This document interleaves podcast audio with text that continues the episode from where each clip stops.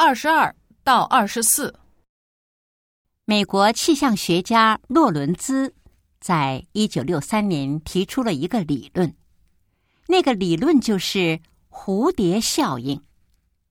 那么，蝴蝶效应是怎么得出来的呢？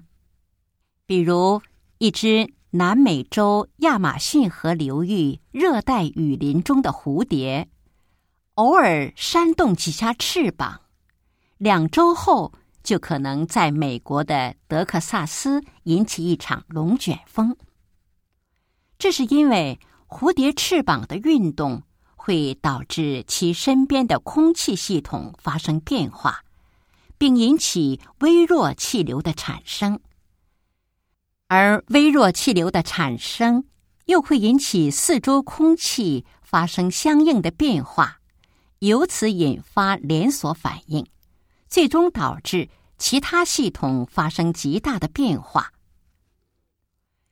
洛伦兹于是把这种现象称为“蝴蝶效应”，意思是说，一件表面上看来毫无关系、非常微小的事情，最后可能会带来巨大的差异和改变。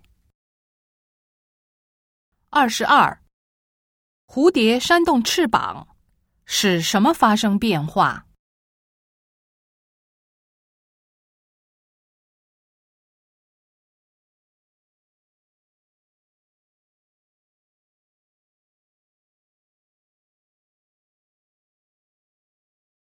二十三。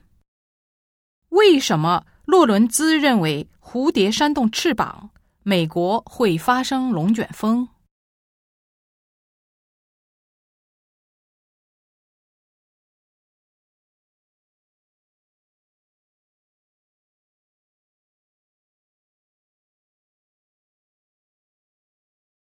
二十四，蝴蝶效应是指什么？